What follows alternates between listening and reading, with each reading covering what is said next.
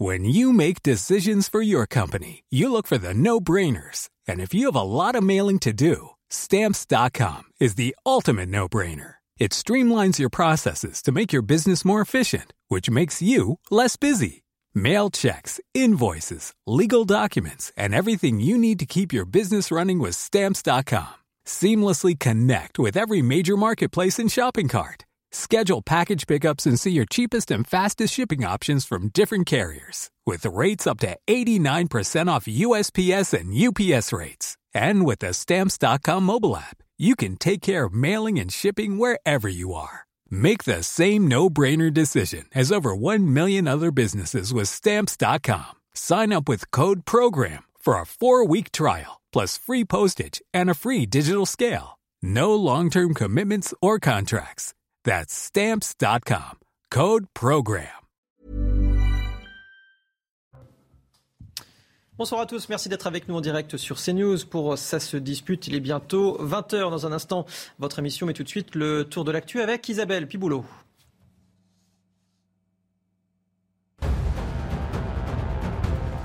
À Lyon, un deuxième suspect interpellé hier soir après l'agression de trois policiers dans le quartier de la Guillotière le 20 juillet. L'individu de 26 ans était en possession de stupéfiants au moment de son interpellation. Il sera présenté demain à un juge d'instruction. Le premier suspect a lui été écroué mardi. Lors de l'agression, les policiers tentaient d'interpeller un homme suspecté d'avoir commis un vol à l'arraché. Il est activement recherché. Le conseil scientifique s'est terminé. Un comité de veille va prendre le relais. Son but est d'anticiper et d'émettre des recommandations pour faire face aux risques sanitaires. Ce comité sera composé de 19 membres, dont certains du conseil scientifique. Leurs noms seront communiqués dans les prochains jours. Au Liban, des silos à grains se sont effondrés dans le port de Beyrouth. Deux des 48 tours se sont écroulées. Deux autres menacent de tomber. Il y a plus de deux semaines, un incendie s'est déclaré fragilisant la structure qui abrite des stocks de céréales. Ce feu a ravivé le traumatisme de l'explosion du 4 août 2020 qui avait fait plus de 200 morts et 6500 blessés. Et enfin, en cyclisme, Annemiek van Vleuten remporte le Tour de France féminin. La néerlandaise de 33 ans a brillé en haut de la montée vosgienne. La huitième étape s'est terminée au sommet de la super planche des belles filles.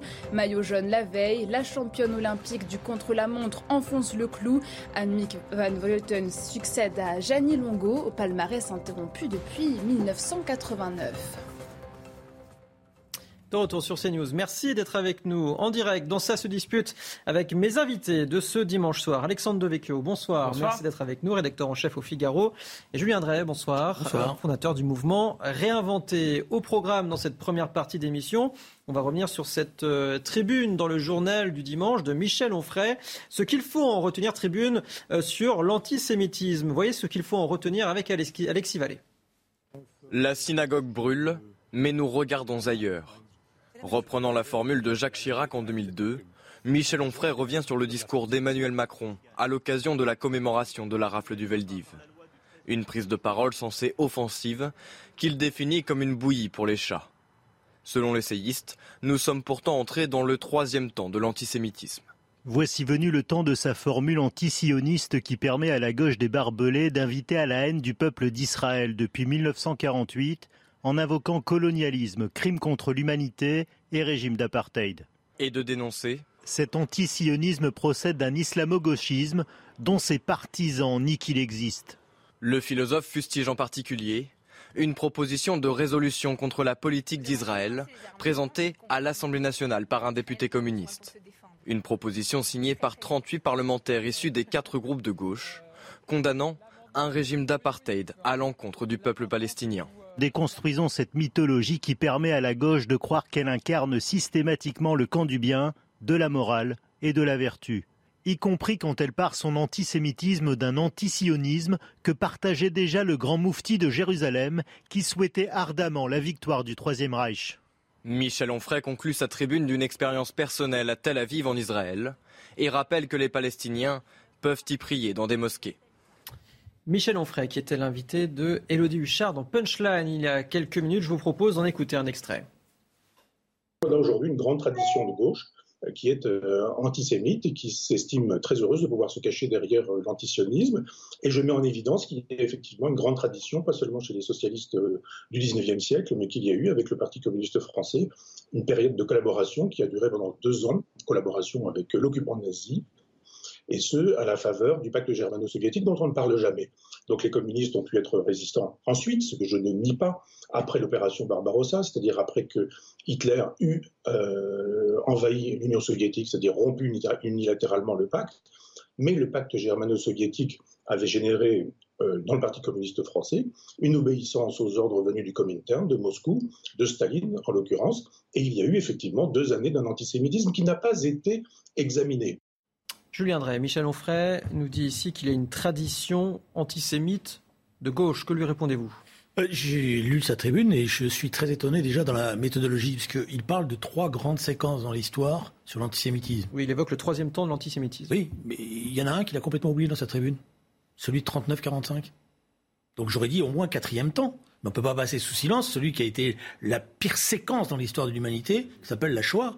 Mm. Voilà. Euh, et celle-là, elle disparaît. Bon, c'est simplement comme Michel Onfray se targue d'une certaine, euh, un certain savoir et qu'il défend un certain savoir. Ce découpage-là est pour le moins euh, surprenant.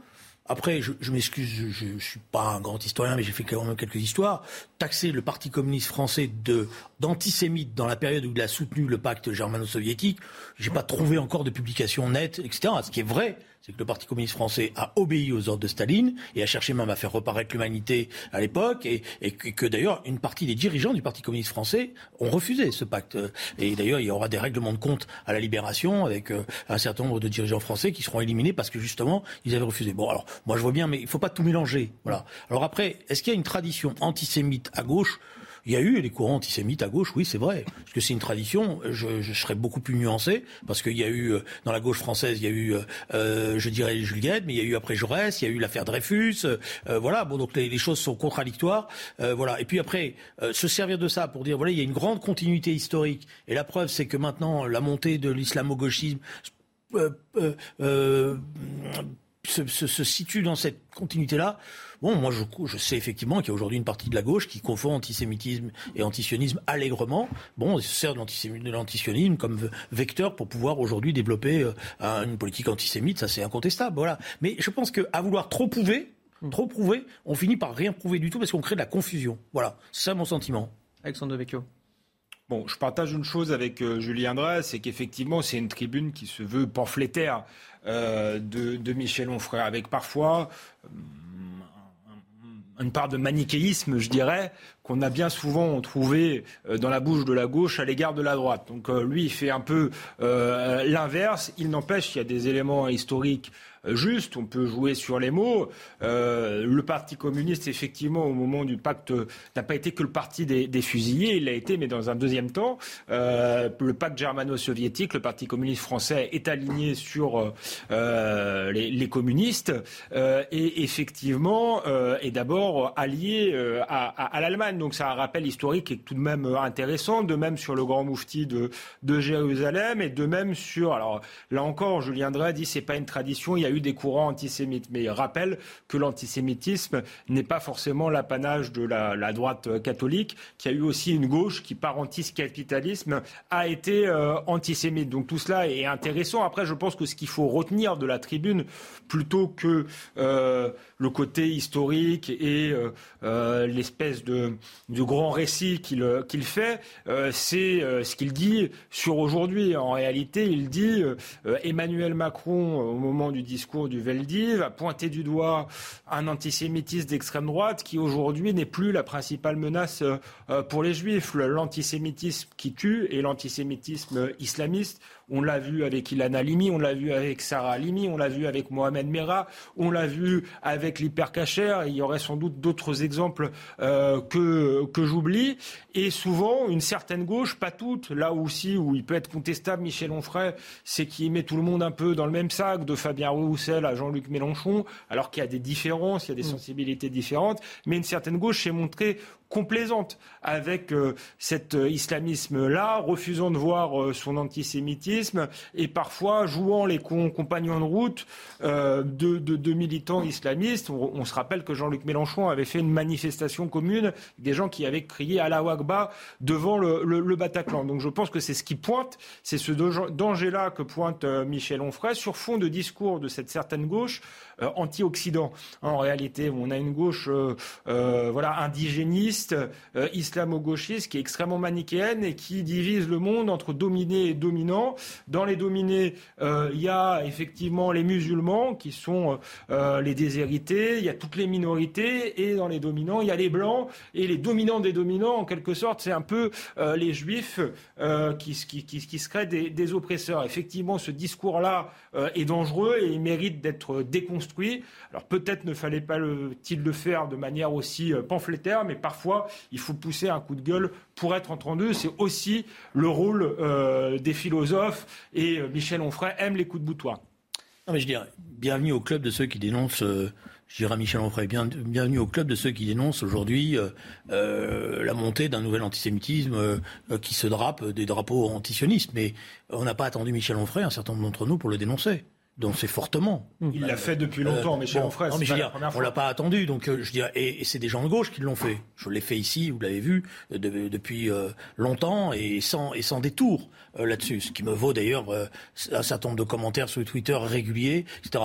Je nuance quand même une chose. il faut quand même pas banaliser l'idée qu'il y a, il y a plus qu'un seul antisémitisme, ce, celui, ce serait celui de la gauche radicale, mm. et qu'il y aurait plus d'antisémitisme du tout à droite. C'est pas vrai. Euh, les faits le montrent. Euh, Monsieur Soral n'était pas rien dans la, remontée de l'antisémitisme et il se targuait pas d'être euh, de gauche autant il que était très antisioniste pour le coup. Je sais pas très bien où il était. S'il était gauche Il n'y a, pas que lui.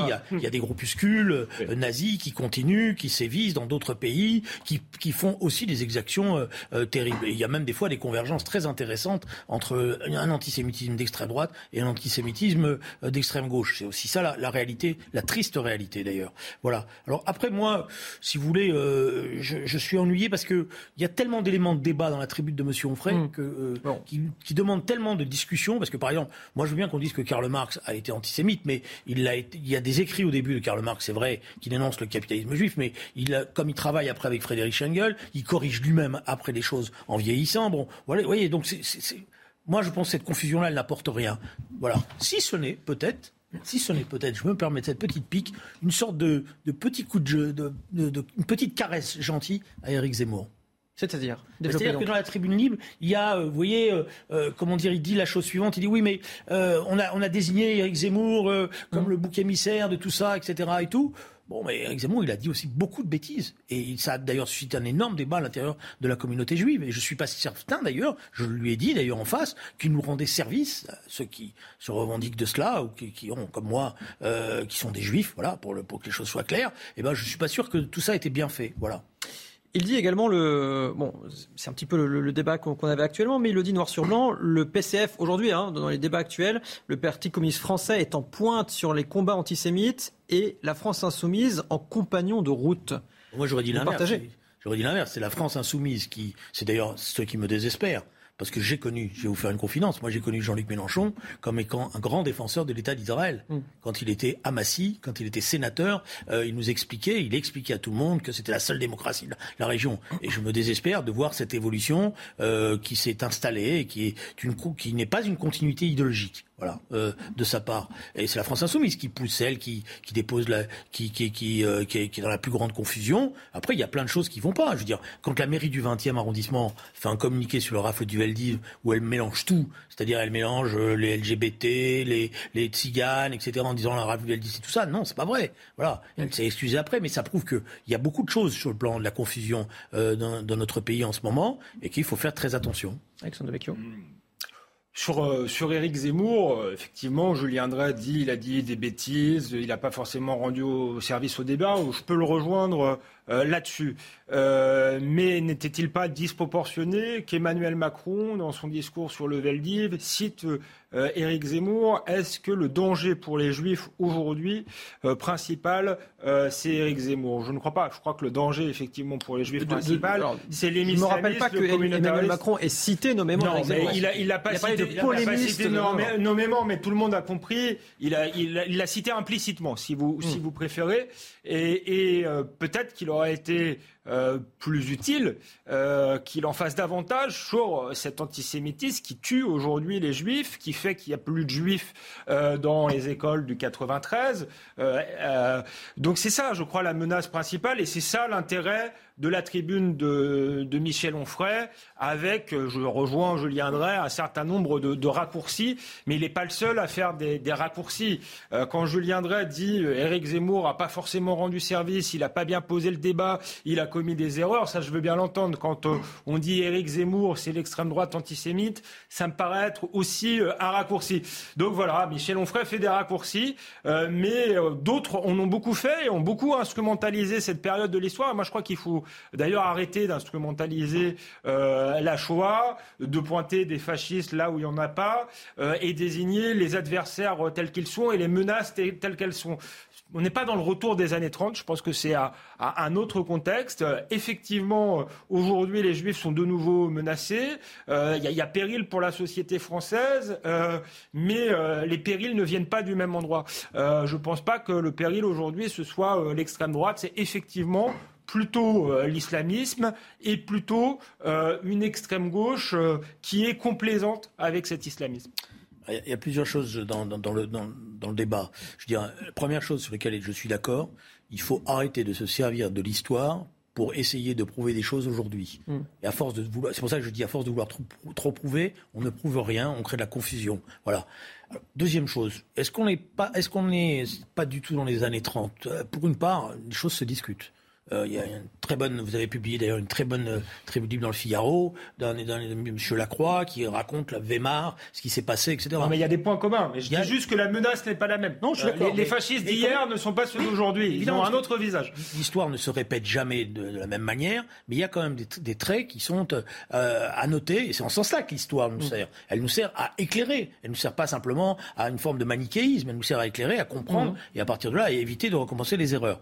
C'est vrai que dans, dans la situation situation actuelle, on retrouve en France des éléments qui ressemblent étrangement à ce, ce qui s'était passé dans la République de Weimar. Voilà, euh, la montée d'un extrémisme radical qui était à l'époque emmené par le Parti communiste allemand et dont on pourrait dire qu'aujourd'hui la France insoumise a, pris la chose qui effraie la société, une radicalisation à l'extrême de l'autre côté contre tout cela. Bon, enfin, pour y discuter, mais il y a des éléments, et évidemment, le juif qui devient le bouc émissaire euh, dans cette situation, euh, et les juifs allemands qui ne s'attendaient pas du tout à cela, parce que une grande partie des juifs allemands, ils étaient convaincus qu'ils étaient tellement allemands que rien ne pourrait leur mmh. arriver, mmh. parce qu'ils avaient combattu pendant la guerre de 14, étaient, voilà, quand ils ont vu les SS arriver à leur porte, ils ne comprenaient pas, ils ont parti d'entre eux. C'est pour ça qu'ils voulaient même pas quitter euh, le, le, pays. Voilà. Alors, bon, moi je crois qu'il y a une vigilance permanente à avoir, et effectivement, aujourd'hui, il y a un combat, je, je, je pas. Hein. Il y a un combat terrible avec une partie de l'extrême gauche qui s'est laissée, pour une part, certains phagocytés par l'islamisme radical, et pour une autre qui a un discours qui est pour le moins complice. Puisqu'on évoque la France insoumise, entre autres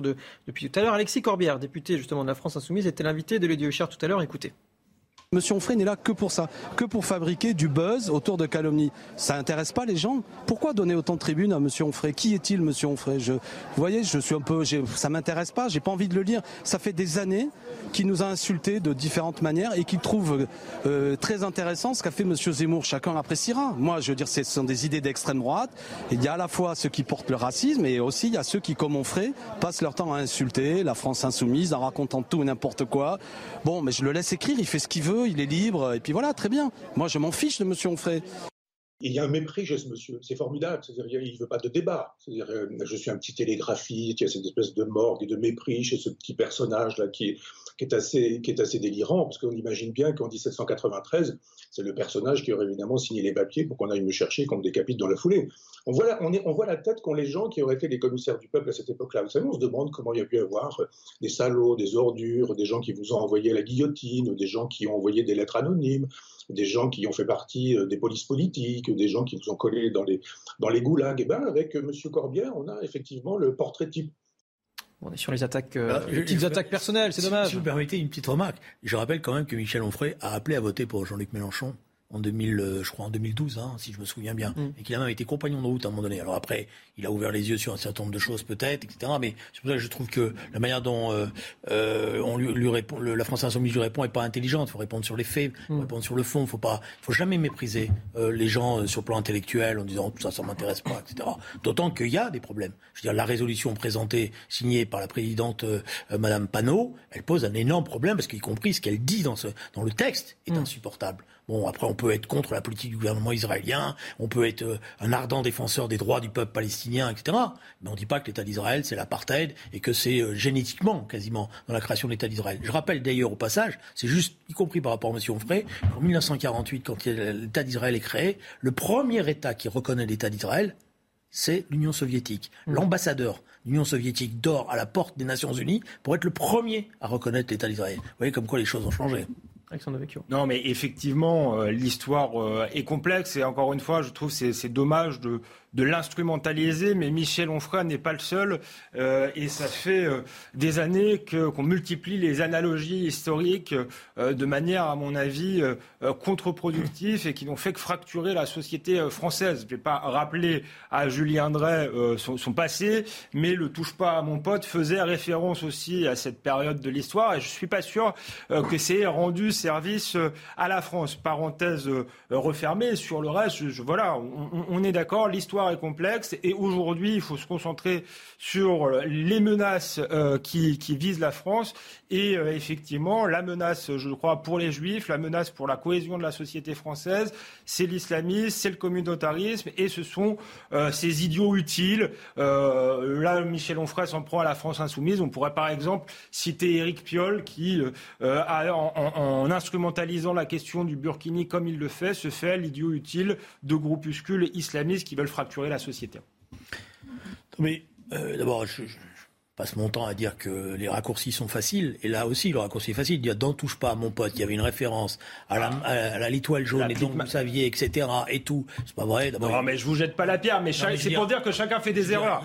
chacun fait des erreurs et chacun instrumentalise. Je crois pas que la petite main de SOS Racisme était une erreur. Je pense au contraire qu'elle a permis une prise de conscience. Après, moi, on pourra avoir un débat.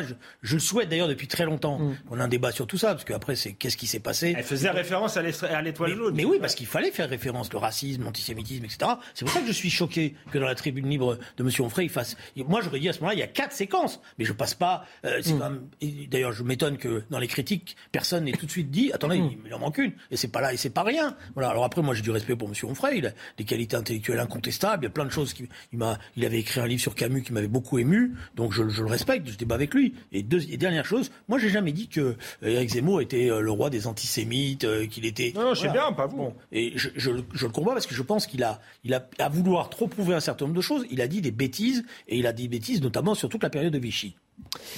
Michel Onfray fait un rapprochement, pour terminer cette première partie, entre l'antisionisme et l'antisémitisme. La question, peut-on être anti... Quand on est antisioniste, sommes-nous forcément antisémites, Julien Drey?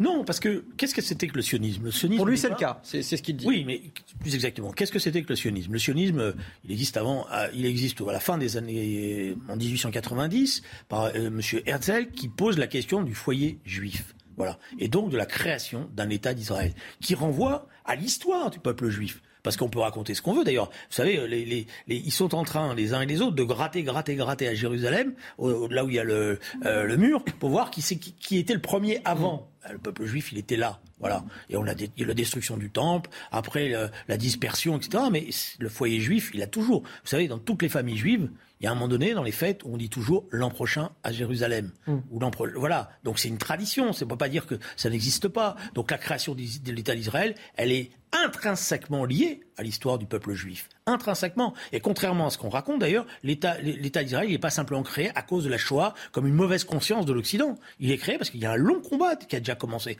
avant l'existence de la Shoah pour créer euh, un foyer pour le peuple juif. Bon voilà, vous savez que on parle de l'histoire, mais Staline lui-même voulait créer un État juif. Il a même s'est même posé la question de savoir il allait le faire. Alors c'était pas euh, un cadeau qu'il voulait leur faire, mm. c'est vrai. Mais bon voilà, donc euh, donc après on peut Après, quand, quand l'Israël se crée, d'un certain point de vue, en 1948, c'est un foyer de démocratie dans la région.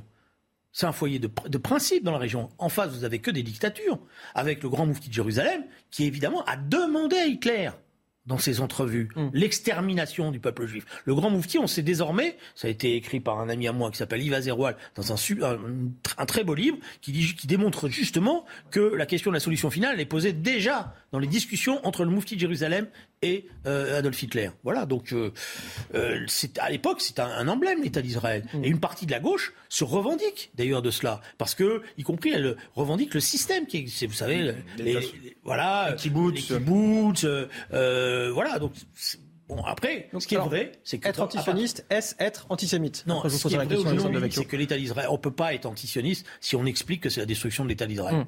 Voilà, ça c'est des bêtises. Voilà, c'est parce que l'État d'Israël maintenant c'est un fait. Et d'ailleurs ils peuvent courir tous ceux qui veulent le détruire. Il est là et il est bien là. Alexandre Devecchio. Euh, non, je pense qu'on peut être antisioniste au sens où on peut critiquer euh, la politique euh, d'Israël, la perpétuation de la colonisation en Israël. Il y, a des choses, on peut être pour, on peut être contre, et donc on peut être antisioniste sans être antisémite. Mais beaucoup se réfugient derrière l'antisionisme pour aller plus loin qu'une critique de la politique d'Israël et, et aller vers une critique finalement des Juifs. Disons-le. D'ailleurs, la manière dont est formulée cette, cette proposition, euh, cette résolution voulant dire que Israël est un État qui, mène une politique d'apartheid. Euh, et, ça, Michel Onfray le rappelle et il a raison. Euh, il parle quand même de la concurrence entre deux races. C'est quand même un, un étonnant d'entendre ça à gauche. On a fait voter une loi pour supprimer le mot race de la Constitution. Mmh. Moi, j'étais pas forcément favorable à ça, parce que c'est pas parce qu'on supprime les mots qu'on supprime les ré réalités, mais voir euh, employer le revenir le concept de, de race aujourd'hui à gauche, dans une gauche indigéniste, essentialiste, je trouve ça particulièrement euh, inquiétant. Il y a une race humaine, il n'y a pas de euh, voilà. Après, il peut y avoir des communautés, des ethnies, des religions différentes, mais en utiliser le mot rage, je trouve que ça, ça dit, euh, ça dit des choses et effectivement beaucoup trop. Euh, voilà, comme l'antisionisme n'est pas co condamné euh, par la loi, euh, utilise le mot sionisme, mais euh, il faut entendre le mot juif. Moi, je vais être un petit peu plus ferme sur la notion. En je, 30 secondes, autant Julien, on pouvait au départ, dans le début, début des années 50, il y avait d'ailleurs il y avait y compris des antisionistes en Israël qui mmh. voulaient oui. créer les, les, conditions du dépassement de l'État d'Israël, d'un État mmh. binational, etc. Autant aujourd'hui, je pense que cette question, elle est résolue par l'histoire. Et donc, quand on est antisioniste, ça veut dire sur le fond qu'on se sert de ce mot-là pour être antisémite. C'est tout, point à la ligne. Messieurs, vous restez bien avec nous, vous restez bien devant votre télévision. On revient tout de suite sur CNews. De retour sur CNews, il est 20h30, ça se dispute, ça continue dans quelques instants, mais avant le tour de l'actu avec Isabelle Piboulot. Incendie à Aubet dans le Gard. Un pompier grièvement brûlé a été évacué au centre hospitalier de Montpellier. Trois autres ont été légèrement blessés à la suite d'un retournement de flammes par le vent. Le feu s'est déclaré vers 15 heures. Près de 200 hectares de pinèdes ont été détruits au sud de Nîmes. L'autoroute A9 est fermée dans le secteur alors que des renforts de pompiers des départements voisins sont attendus. Les pilotes de Lufthansa menacent de faire grève face à l'inflation. Ils réclament notamment une hausse de 5,5% de leur salaire. Ce conflit s'ajoute à un autre déjà en cours avec les personnels au sol. Dans les deux cas, la direction refuse jusqu'ici d'accéder à leurs revendications salariales. Et enfin, un mot de tennis. Semaine parfaite pour Caroline Garcia. La Française remporte son deuxième titre sur la terre battue de Varsovie. Un deuxième trophée pour cette année, le neuvième de sa carrière. La Lyonnaise s'est imposée en finale face à la Roumaine Anna Bogdan 6-4-6-1. Un succès qui la classe à la 32e place mondiale, soit numéro 1 française devant Alizé Cornet, 38e. Merci Isabelle Piboulot. On vous retrouve dans dans 30 minutes. Alexandre Devecchio, vous êtes toujours avec nous. Julien Drey également. On va évoquer avec vous, dans cette deuxième partie, une nouvelle langue qui est née, la langue féministe universelle. Euh, c'est en tout cas l'initiative d'une artiste, une autrice, une comédienne, une certaine Tiffany euh, qui a créé cela pour, euh, dit-elle, combattre le masculinisme de la langue française. Donc une initiative ultra féministe, on va dire ça comme ça. Pour vous faire une idée, je vous propose d'écouter un extrait. En cette moment, pour me faire de la bienne, je regarde des documentaires sur les dinosaures. Et la raison pour laquelle ces animaux, animaux je dis cela parce que j'accorde à la féminine et, non parce que je ne connais pas la langue française ou je sais pas quoi. Euh, la raison pour laquelle les dinosaures me font de la bien depuis que je suis petite, je pense que ça tient énormément au fait que parce qu'elles ont disparu longtemps avant que l'homme, avec un tout petit tache minuscule, n'arrive, ils peuvent plus leur faire de mal. Et alors j'ai un problème parce que j'ai envie de regarder des documentaires, des conférences et je la fais, mais jamais ils vont parler de euh, la troodone, euh, la stégosaure, euh, la ptérodactyle. Vous en voulez encore un, petit peu? On va, on va vous remettre une petite, une petite dose supplémentaire si vous voulez bien. Il y a souvent et encore aujourd'hui des questions et de compréhensibles étourderies à propos de mon ah, ah non, j'y réponds étant moi-même fâchée avec l'orthographe et in fine avec toutes les règles non menstruelles, donc illégitimes, elles, en particulier celles dictées par l'Académie misogyne, croyez bien que j'ai une grande compréhension et même aussi une sympathie quant aux approximations qu'on peut faire à leur alphabétisation. D'abord, ma préfame oui, car je n'allais pas appeler comme on m'appelle au masculin un prénom. Encore moins se dire une prénom. Vous imaginez? Prénom. Faut pas exagérer, non? Voilà. Grossièrement, l'idée c'est de mettre des E un peu partout euh, pour féminiser la, langue française. Bon, il est pas malsain de s'interroger, d'essayer de, de, comprendre la langue française. Néanmoins, ça va peut-être un petit peu trop loin, Alexandre Devecchio. Ça m'a l'air d'être extrêmement fantaisiste elle n'est pas antipathique. Elle a le mérite de ne pas être trop euh, agressive. Ça m'a l'air d'être une artiste un peu déjantée plutôt euh, qu'une idéologue. Donc. Euh, ce genre d'initiative m'amuse et je pense qu'il faut le prendre à la dérision plutôt qu'autre chose. Par contre, il y a des choses plus, plus, plus inquiétantes. Par exemple, l'écriture inclusive, le fait qu'elle tend à s'institutionnaliser, que certains profs euh, l'utilisent, que dans l'administration, alors même euh, qu'Edouard Philippe avait dit qu'elle ne devait pas être utilisée, en réalité, euh, elle est utilisée dans les mails, etc., parfois dans des documents officiels. Je trouve ça beaucoup plus inquiétant parce que je me méfie toujours de ceux qui veulent faire table rase, écrire une nouvelle langue, transformer la langue, transformer le, le, le réel.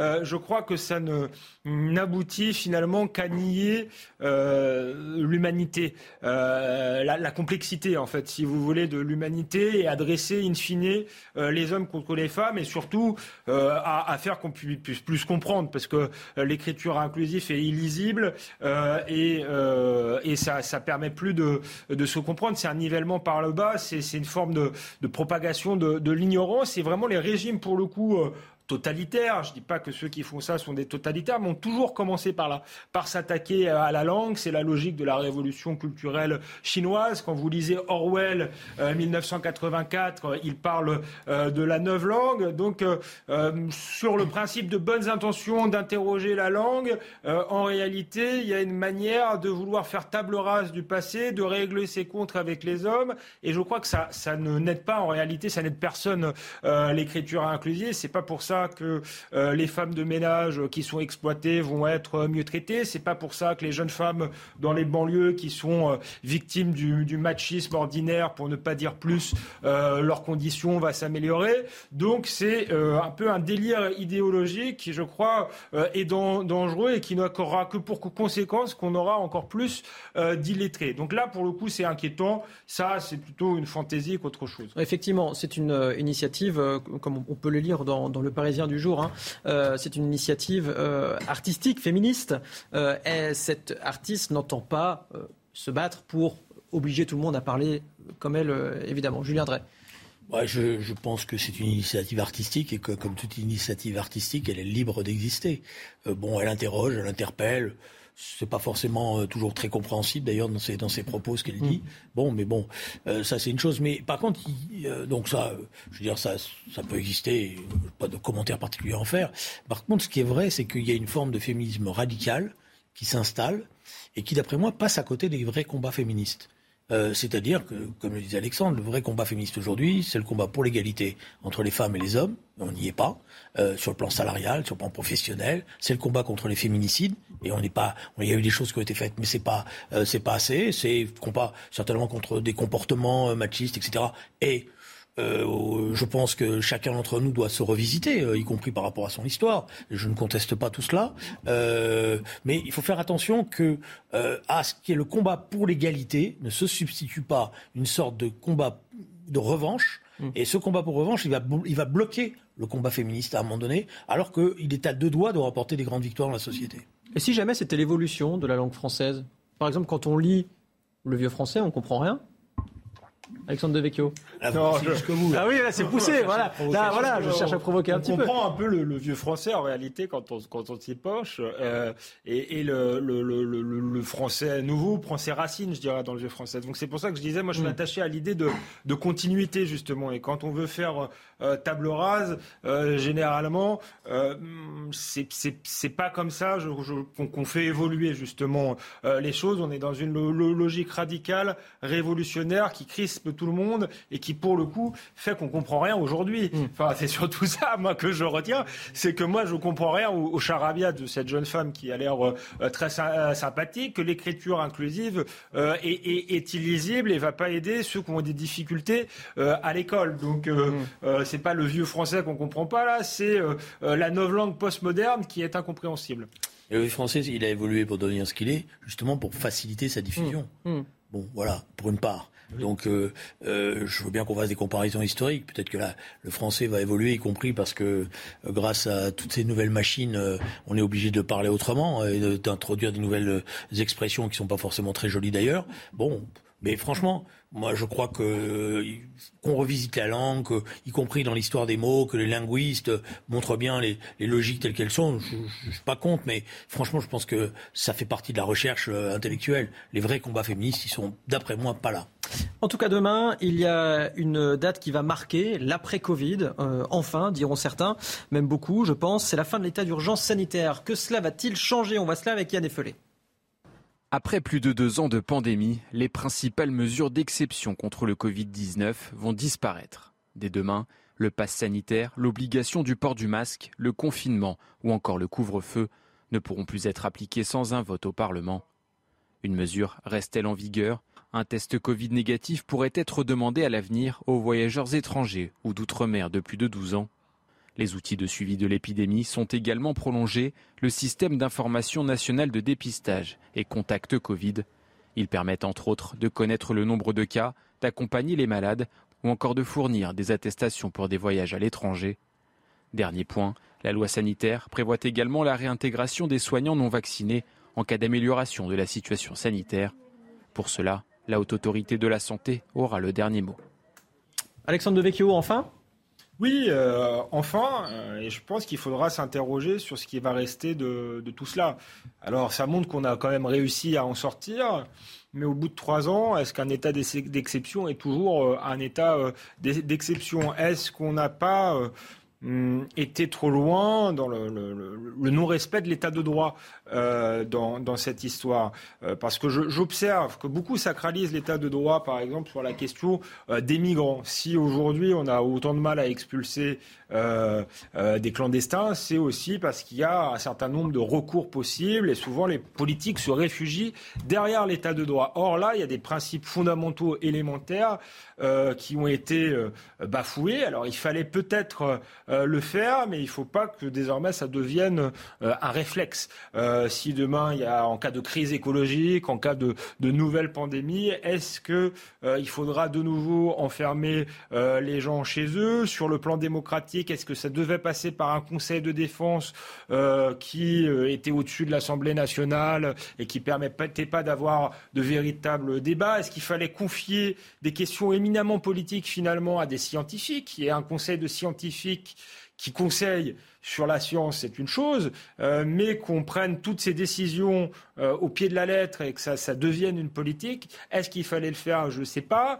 Tout cela a accéléré quand même une mutation technologique qui était en cours, mais ça l'a accéléré, l'ubérisation du monde, le télétravail et finalement l'atomisation de l'individu. Donc je crois que ça ça laissera des traces. Les historiens du futur nous diront ce qu'il faut en retenir, mais soyons vigilants à, à, faire en sorte que tout cela reste un état d'exception. Et moi, ce qui m'a beaucoup frappé dans cette crise, c'est parfois l'abdication de tout esprit critique d'une partie euh, des Français. Certains ont approuvé les mesures, après y avoir réfléchi en se disant que à situation exceptionnelle, mesure euh, exceptionnelle, d'autres ont voulu euh, les discuter, mais je pense qu'il y a une partie des Français qui ont été aveuglés par la peur, parce qu'il y a eu une politique de la peur dans tout cela.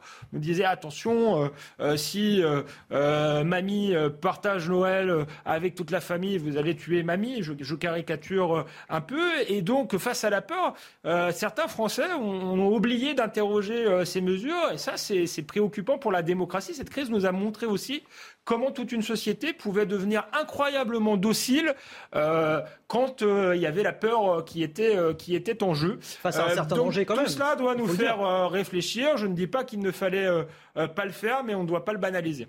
Julien Drey. Moi, je crois que d'abord, c'est une bonne chose qu'on sorte de, tout cela, qu'on essaye de donner le sentiment qu'on en sort. Euh, et donc, c'est vrai que c'est marqué d'une croix ce, jour. Bon, maintenant, il faudra effectivement en tirer tous les bilans. Et comme on a, euh, souvent cette, on commet souvent cette erreur, c'est-à-dire qu'on passe à autre chose dans la société où tout va vite, euh, on n'a pas le débat nécessaire ou la réflexion nécessaire et on met pas, euh, je dirais, on ne fait pas travailler la société pour euh, qu'elle puisse elle-même tirer à partir de là tout le bilan de, ce qui s'est passé. Et c'est pour ça que je pense que, puisque nous avons plusieurs assemblées, je pense par exemple que le Conseil économique et social, dont on, souvent on se pose la question à quoi, savoir à quoi ça sert, bah, par exemple ça pourrait être un énorme travail du Conseil économique et social de pouvoir faire le bilan de toute cette période. Donc, toutes les questions qui ont été posées, y compris par Alexandre, bon, qui sont pas forcément nouvelles. Je veux dire, on sait que euh, le, franchissement des libertés est toujours lié à la question de la peur, et que c'est comme ça qu'on abandonne la liberté au nom de, de, la peur de quelque chose. Bon, et donc c'est un sacrifice qu'il faut faire, voilà. Bon, mais, mais en tous les cas, ce qui est vrai, c'est que fort des expériences passées, eh ben, on aurait pu être peut-être un peu plus prudent, mais on l'a pas été. Puis après, il y a, y a tout notre système d'alerte, notre système de fonctionnement hospitalier qui a été quand même sacrément interrogé par, par tout ça. Euh, alors il y a eu une communion extraordinaire de notre pays avec le personnel euh, de santé. On allait euh, tous les soirs euh, faire être là, puis tout doucement, on est passé à autre chose. Mais l'hôpital public, lui, il reste en crise. Et le personnel de l'hôpital public, bon, bah, c'est pas qu'il ne se contentera pas de quelques, il ne peut pas se contenter de quelques formules ou de quelques aménagements. Il y, a, vraiment une, refonte de notre système. Maintenant, et je finis là-dessus la crise du Covid, et c'est en ce sens-là, elle nous interroge sur une question plus importante, c'est que d'après moi, elle a accentué des phénomènes de société qui étaient en cours et elle leur a donné une dimension nouvelle. Je pense à ce concept de société de renoncement qu'a développé euh, Robert Zarader dans le, dans le monde hier. Et, on voit bien qu'avec le Covid, un, un, pas a été franchi, c'est-à-dire on renonce. Euh, le travail tel qu'il était, comme un instrument de promotion sociale, avec un but de promotion sociale, est aujourd'hui revisité par toute une catégorie de population qui disent mais à quoi ça sert tout ça? Euh, La vie en, communauté même est, est, est, revisitée. C'est-à-dire on se dit finalement, il vaut mieux se retirer de toutes ces sociétés, etc. Et donc le, Covid, il a accentué euh, cette société du renoncement, qui n'est pas une bonne chose pour la démocratie, parce qu'il y a aussi le renoncement démocratique. Alors j'ai justement une bonne nouvelle pour vous, euh, cher Julien Drey. Le télétravail n'est plus euh, aussi plébiscité qu'avant. Voilà, selon une étude. C'est une bonne chose. C'est une bonne chose. Pour moi, c'est une bonne chose parce que cette société où tout le monde est derrière son ordinateur et ne peut plus parler, ce collectif que forme un collectif de hmm. travail, où on échange, on discute, et l'idée que finalement la machine se substitue à tout, pour moi, c'est un danger. Je, suis entièrement d'accord avec ça. Euh, il y a quelque chose de détestable de, cette société euh, où on pouvait plus se toucher, où on pouvait plus discuter, et euh, effectivement où on avait l'impression que le, le futur de la sociabilité devait se faire par écran interposé. Mais je crois que ça laissera tout de même des traces. Hein. Je suis d'accord avec ce qui a été dit par Julien Drey. Dans la grande démission actuelle, c'est effectivement l'une des conséquences de cette habitude prise du télétravail, de plus se rendre au boulot. Et je pense que au départ, le, télétravail avait été plébiscité euh, par les salariés. Les chefs d'entreprise euh, étaient un peu réticents. Et je crois qu'aujourd'hui, ça va se retourner contre les salariés, hélas, parce que quand on y réfléchit bien, les chefs d'entreprise, pour certains, tous heureusement ne sont pas cyniques. Certains pensent que l'entreprise, c'est pas seulement une question de management et de rationalité des coûts, mais certains se sont dit, bah, finalement, pourquoi s'embêter à acheter des locaux?